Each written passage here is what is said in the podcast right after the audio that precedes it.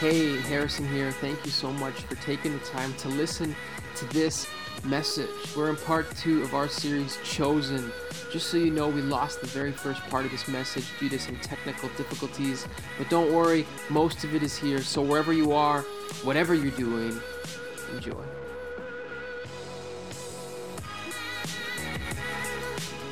Bitterly and fiercely persecuting Christians. Nero had a hate on for Christians. And so, what he would do, anyone that was followers of Christ, if he found out, if he got word of it, he would persecute them. He would send them out into wild animals to be ripped apart by beasts.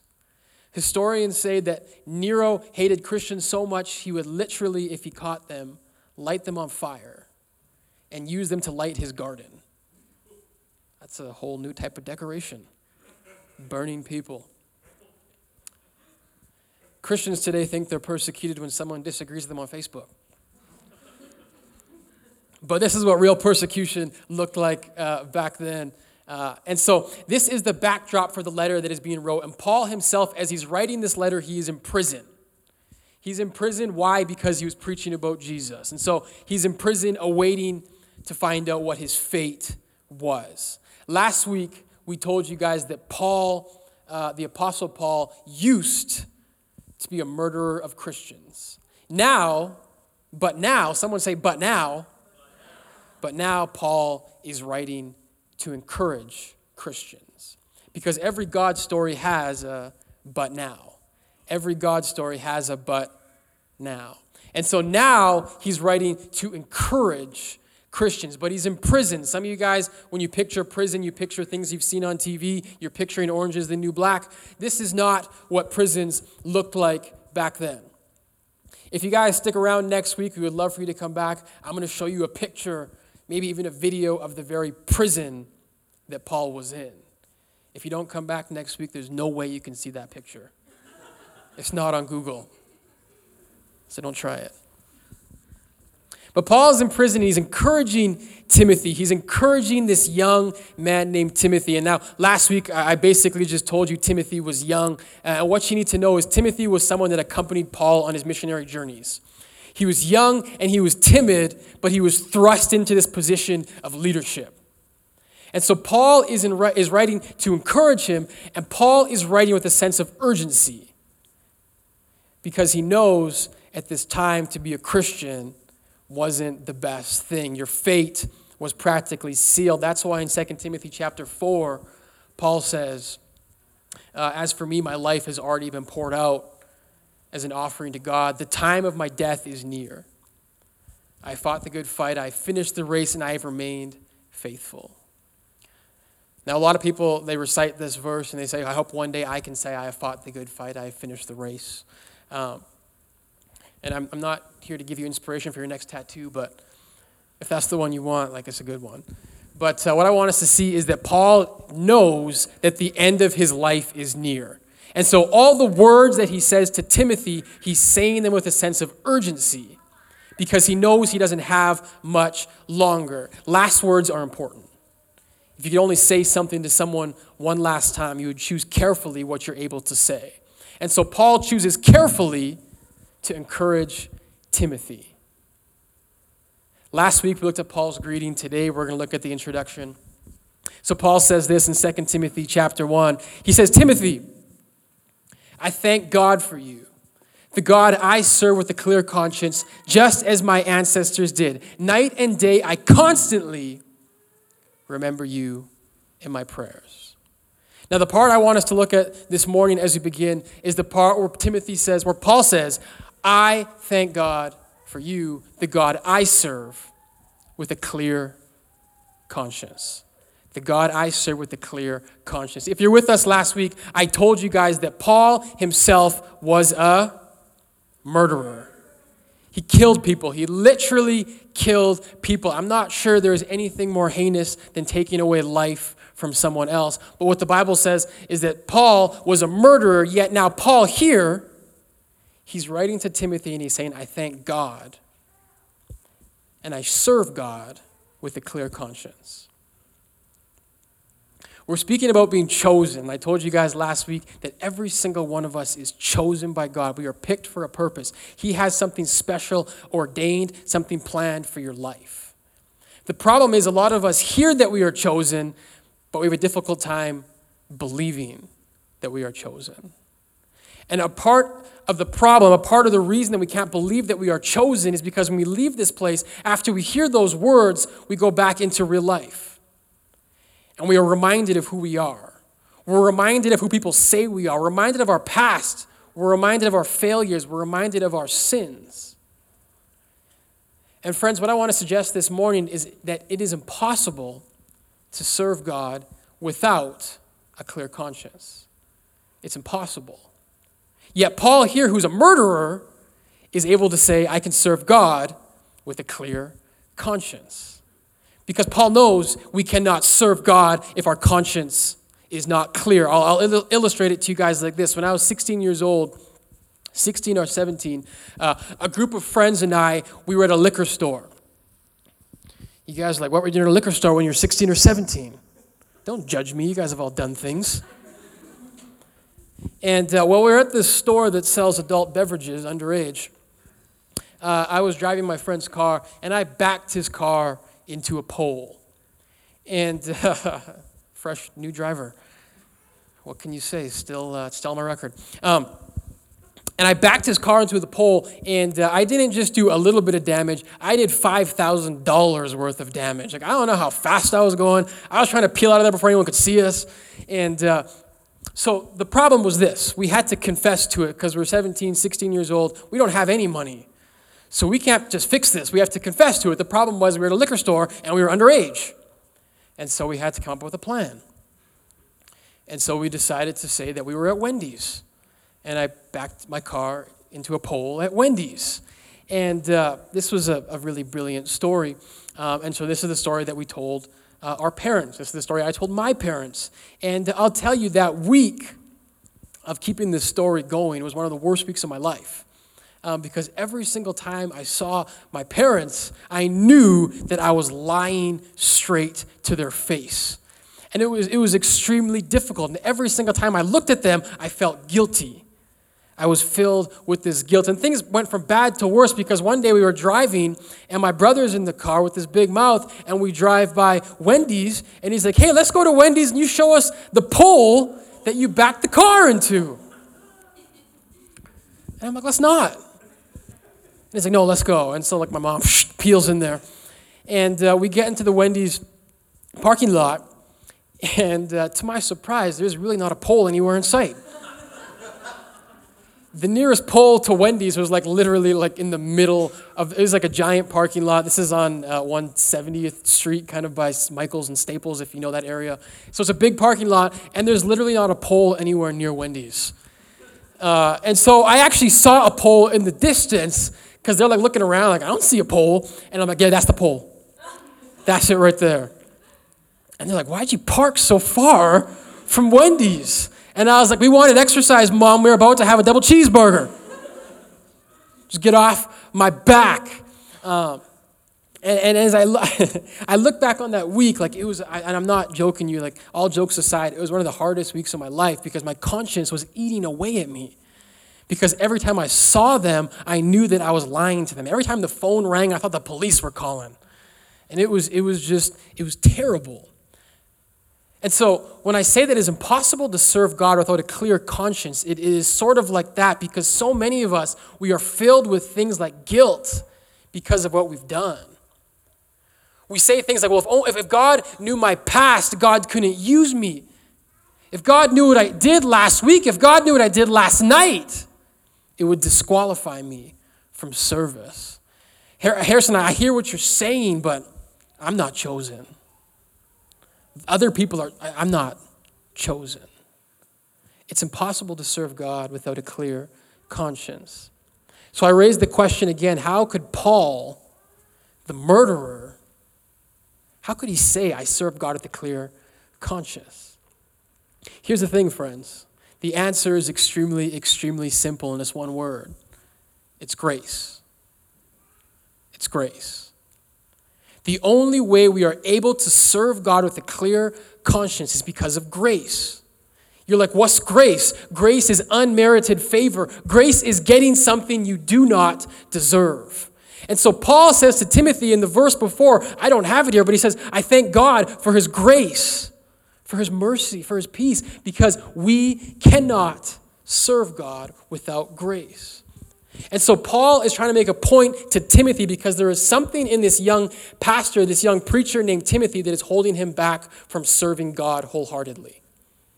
There's something that's holding him back because Timothy believes I am not qualified to serve God because of my past, because of what I've done, because of the mistakes that I have made. But Paul is saying, and he's reminding Timothy, he's like, hey, I serve God with a clear conscience, and so can you. And so can you. Friends, the point that, that, that Paul is trying to make to Timothy is that your past doesn't have to be your path. Your past doesn't have to be your path. You see, so many of us let mistakes that we made in the past define how we move forward. And we can't move past our past. And it comes up and it creeps up on us. And, and when I say things like, man, you're chosen, you're chosen, God does not pick you because of your pedigree, you can't believe it. You don't believe it because you have chosen your past to become your path. And I hear it all the time, and I hear what it is like when people believe this is just who I am. And you guys may relate because you probably heard it too. Maybe you've said some of these things. Well, you know, I always just rush into things. That's just who I am. I always seem to just to just put my heart out to everyone and, and, and I can't really control it. I know that I shouldn't be in these relationships, but that's just who I am. And we let these choices we've made in the past define who we are in the present. But what Paul is saying to Timothy and what Paul is saying to us is our past doesn't have to be our path. The things that you have done before don't have to define who you are. I wonder who here this morning has defined who they are by a choice they made in the past. Because the, the beauty of grace, the beauty of forgiveness is that when we are forgiven, all is forgotten. And this is extremely difficult for us to believe, but it's, it's written all over the Bible. That's why by Paul in 1 Corinthians, another book that he wrote, he was able to say that anyone who is in Christ, anyone, anyone, what does it say? Anyone that is in Christ is a new creation. The old has gone, but the new is here. The old has passed away. Paul is saying you're not who you used to be. When you're in Christ, the old is gone and the new is here. Friends, the Bible tells us that when we confess our sins, He, Jesus, is faithful to forgive us. And what forgiveness means is that we are literally set free. God doesn't remember it anymore. The whole point of forgiveness is freedom. There's someone in this room, you don't believe that God has forgiven you because you're not free. When you believe that someone has forgiven you, it sets you free. One more verse, Hebrews, it puts it uh, even more eloquently. Eloquently, it says, "For he, speaking of Jesus, made one sacrifice, and he has made perfect forever those who are being made holy." So what it means is when we accept it, Jesus changes who we are. He's making us holy. At the end in verse uh, 17, he adds, Then sin and lawless acts I will remember no more. I will remember no more. I will remember no more. I wonder who here is holding on to something that God's already forgotten about. We can't forgive ourselves, but I'm here to tell you that when we confess to Jesus, He forgives us on the spot. He literally doesn't remember it. And that's the beauty of good news. The beauty of being chosen is that when God chooses you, He chooses you. He doesn't choose your mistakes, He doesn't choose your past, He doesn't even remember them. And so there's something that Timothy has in his life that is holding him back. He's not able to serve with a clear conscience, and so Paul has to remind him. Friends, the only reason I am up here is because of the grace of Jesus Christ. The only way I am eligible to speak is because of God's forgiveness and His grace. And He's forgiven me. And some of you guys are like, well, Harrison, you were 17. I hope you're over that. But, friends, I have done things this week that should disqualify me from being used by God. But when I ask for forgiveness, when I say, God, just make me new, He makes me new. I'm not who I was. You are not who you are. There's someone here this morning that needs to be set free because you're holding onto something, you're holding onto a label. Maybe it's something that someone said that you are. Maybe it's a mistake that you made, but you're holding onto it and you're letting it define who you are. But God is telling us this morning that He doesn't remember. He forgets. That's beautiful. Your past doesn't have to be your path. And so Paul is trying to give advice to Timothy because Paul knows he doesn't have much longer. And he doesn't want Timothy to waste his life, to waste his influence, because he believes he's not qualified to be served. And so he says this Paul says, I remember your genuine faith, for you shared the faith that first filled your grandmother Lois and your mother Eunice. And I know that same faith continues strong in you. So Paul is saying to Timothy, saying, I know that faith is in you. You have it. What is faith? Faith is things that we cannot see. It's believing when we can't see it. It's believing that God doesn't see us how we see ourselves. He doesn't define us how people define us. Timothy had let so many voices into his head, so many opinions. You're too young, you're too unqualified he was beginning to disqualify himself for service. And so, what Paul is saying to Timothy, he's saying, Timothy, that same faith is in you. It's been there for generations, and that is why I remind you fan into flame the gift that God has given you. Fan into flame. You see, friends, what this means is every single one of us, there is something that God has given us and, and for the, the context of this morning, I believe that God has given all of us grace grace to move forward, grace to be used. But the thing is, the problem is, a lot of us leave this place and we forget it because we let so many different voices come into our minds, so many different opinions of so many different people. And so we're clouded. We can't remember what God says about us, who God says we are. I'm convinced. I'm convinced that all of us have two voices in our heads. If you have more than two, get that checked out. But there's a voice that says you are enough, you're loved, you're valuable, and there's a voice that says you are not good enough. You will never be enough. You're a failure. And I think if we're being honest, all of us have heard that other voice. All of us have heard it. I love you guys, but a little bit too early.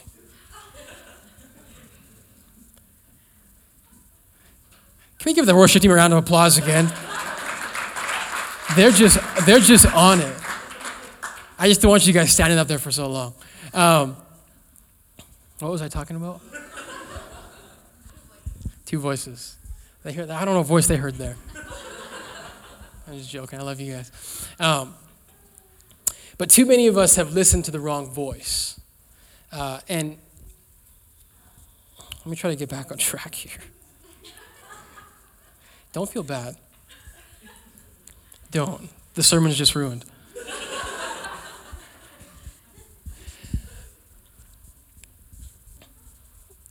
oh my gosh. Like, I'm like just, I'm literally like blank. This has never happened in my life. Um, Paul is telling Timothy to fan into flame the gift that God has given him. It's the gift of faith right? And so there's two voices. Paul is trying to be that voice that is speaking truth. He's saying, Timothy, you have faith. Timothy, you are good enough. But what Timothy had been doing was Timothy was feeding the wrong voice. Timothy was letting opinions of people that did not matter become the predominant voice in his life, and something had told him he was not good enough. He was not qualified. And so, what God wants us to ask this morning, the question I want us to ask is this In your life, which flame are you feeding? Which flame are you feeding? Because every single one of us has that fire within us. That voice that says, Man, you are so good, you are so valuable. And I believe that is the voice of God. The problem is, a lot of times we feed the wrong voice. We're feeding the wrong flame. We're listening to that voice that says, You're not good enough, you're not valuable. And so many people I know this to be true. They value their worth, they value their worthiness on things that do not matter. Things that do not matter. People are valuing their, their, their self worth on how many likes they can get on Instagram. That doesn't matter. Those people, half those people that like you, don't, you don't even know them. Like my last picture, I had 88 likes. That's amazing. I need more followers. I don't, I'm gonna be honest, I don't have 88 friends. I don't. And so why am I putting stock into, into things that don't matter? Because I don't even know that many people. Friends, God is asking us, which fire are you feeding? So many of us are, are taking love lessons from, from Cosmo instead of the God who is love. And so we have these twisted opinions on ourselves, these twisted opinions on our worth because we're feeding the wrong flame. I went to, we went to a comedy show this last week. Uh, we're going to one again tonight. That's all we do, I guess, is comedy shows. Uh, and uh, it was the, the, comedy show that we went to. Uh, the, the, the crowd that night, it was like predominantly older people and older couples, and then us. And so uh, the comedians, there was three of them working to their crowd. They made tons of marriage jokes because people that are married for a long time love nothing more than marriage jokes because gets them through. And uh, these comedians were super funny, and, and, they had a lot of funny things that they were saying about marriage. And they were saying things like, man, women, uh, they do everything for their men, so, so men can become so self reliant on them, they can't live without them, and so therefore they can't cheat because they won't know what to do without them. And just a lot of jokes. It was better when they said it. um, and that's, I mean, I have a great deal of respect for comedians because, like, when a, when a joke falls flat, they got to tell another joke when one of my jokes falls flat, I talk about Jesus, and so we're good. and so, uh, in this com- in this in this show, they made tons of marriage jokes, and they were funny, and uh, a lot of times, like they were just making fun of things that were true. But I was just thinking, what if I left that show and I based everything that I do in my marriage on what a comedian said? What if that was all the advice I took from a comedian? And I was like, Chris, like I know what we were doing before, but we're going to look at what this guy said, and that's how we're going to live our life. It would be foolish, it would be stupid. But so many of us do this with other things. We're taking stock from things that don't matter. We base our opinion on television, we base our opinion on what people say about us. So many of us are so worried about what our coworkers think of us, what our classmates think about us. But these are people that don't matter in your life. And so the question that Paul is asking Timothy, saying, Which fire are you feeding? For a lot of us, one of the worst things that we do is we let our emotions dictate us. We let how we feel tell us what we are worth. Can I tell you something? Your emotions change every single day. So it's good if you're having a good day, because it's like, man, I'm so good. But if you're having a bad day, you're not going to feel very worthy. If you're having a sad day, you're not going to feel very worthy. But I know so many people that live their lives based on emotions. But our emotions are changing, our emotions are fleeting. And so, what I'm saying, what we need to do, how do we take stock? How do we know what God feels about us? We have to feed the right flame. Paul is telling Timothy, fan into flame the gift that I have given you. In other words, start letting things into your life that actually belong into your life. You see, one of the reasons we have worship, one of the reasons we sing these songs that Jesus makes the darkness tremble, is so we can speak life into, into ourselves, into each other, because so many of us have filled ourselves with lies, with things that don't matter. But Paul is telling Timothy, he's saying, fan into flame, feed it Friends, I, I, I don't know if you guys see this, but I am being overwhelmingly positive today, but I'm doing it intentionally because if no one else is telling you in your life you are worthy, you are loved, God has a plan for you, there's going to be other voices in your head that aren't from God. And you will start to believe maybe I'm not chosen, maybe I'm not good enough. And friends, the result of feeding the wrong flame is always fear. It's fear. That's why Paul says and he says to Timothy, he says, For God has not given us a spirit of fear and timidity, but of power and of love and of self discipline. What Paul is saying, if you don't feel power in your life, if you don't feel like you're good enough, you've been feeding the wrong flame. Because God has not given you that spirit. That spirit does not come from God. And I'm speaking to someone's life right now because I know there is someone who's been feeding the wrong flame. And the reason I know it is because I do it all the time. I feed the wrong flame all the time. And I'm telling you guys, as a pastor, as someone that prepares messages every single week, there's a voice in my head that says, This isn't very good. No one wants to hear this. No one needs to hear this. And I'll tell you, sometimes I, I, I listen to that voice and I'm like, Yeah, no one does want to hear this. And what happens is I become very fearful because I'm like, Oh my gosh, I'm speaking in four days. But here's the perfect way to know if you're confused, like, I don't know what voice I'm listening to. If that voice you're listen, listening to gives you a spirit of, of fear, it's not from God. It's not from God. The voice of God gives us a spirit of power and of love and of self discipline. And that's that, that voice of God says, You are good enough. You are enough. That word I gave you, someone needs to hear it. That's the only reason I preach with power is because I'm feeding the right voice. If I fed that other voice, I would sit up here on the stage and I would curl up into a ball. And I'm like, why is it so quiet? No one likes it. But I'm trying to feed the right voice. Feed the right voice. Friends, the, the essence is this. You guys can come up now. You are enough. You are good enough. You are valued. You are loved beyond words.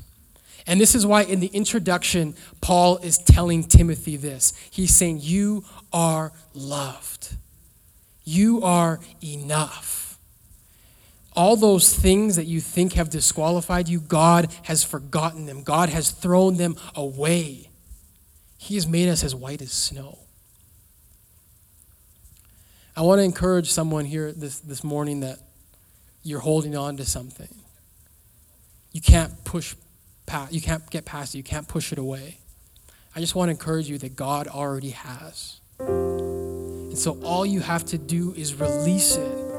You are enough. God's not looking for someone else. He's not looking for a better person, someone that sins less, someone that hasn't been as married as many times as you, someone that hasn't failed, someone that hasn't had any struggles, any problems, someone that doesn't have any addictions. That's not who God is looking for. God is looking for you. Look to the person next to you, say, Not you. He's looking for me. Because a lot of times we're looking at the person next to you and say, I think he's preaching to that person. No, God chose you. God chose you. There's a lie that you believe that you need to throw it away because it's not from God. This word I'm speaking to you right now, I believe, comes straight from God.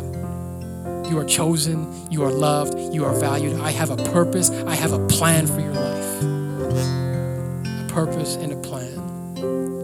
I, I want to share this story because um, I think it'll help someone. Oftentimes, what we need in life is just simply perspective. As, uh, as a church planter, which I, I am now, the last three weeks, um, just there's a lot of voices, a lot of doubt that goes through your mind. Like, does anyone come? Is anyone gonna make a difference? Does anyone even like this place? Um, and my friend from Calgary, he's a pastor, he's older than me. Um, and he called me and he just he asked me a question. He said, "How's your soul?" That's how you know he's older than me. He's asking questions like, "How's your soul?"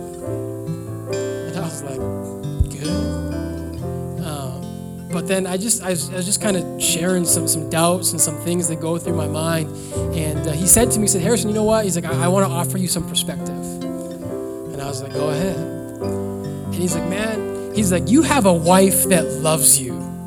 He's like, You have a wife that is doing ministry with you. He's like, You have a church. He's like, and we've been averaging, give or take, around 70 people. And he's like, Did you know that your church of 70 is bigger than 85% of churches in North America? And I was like, No.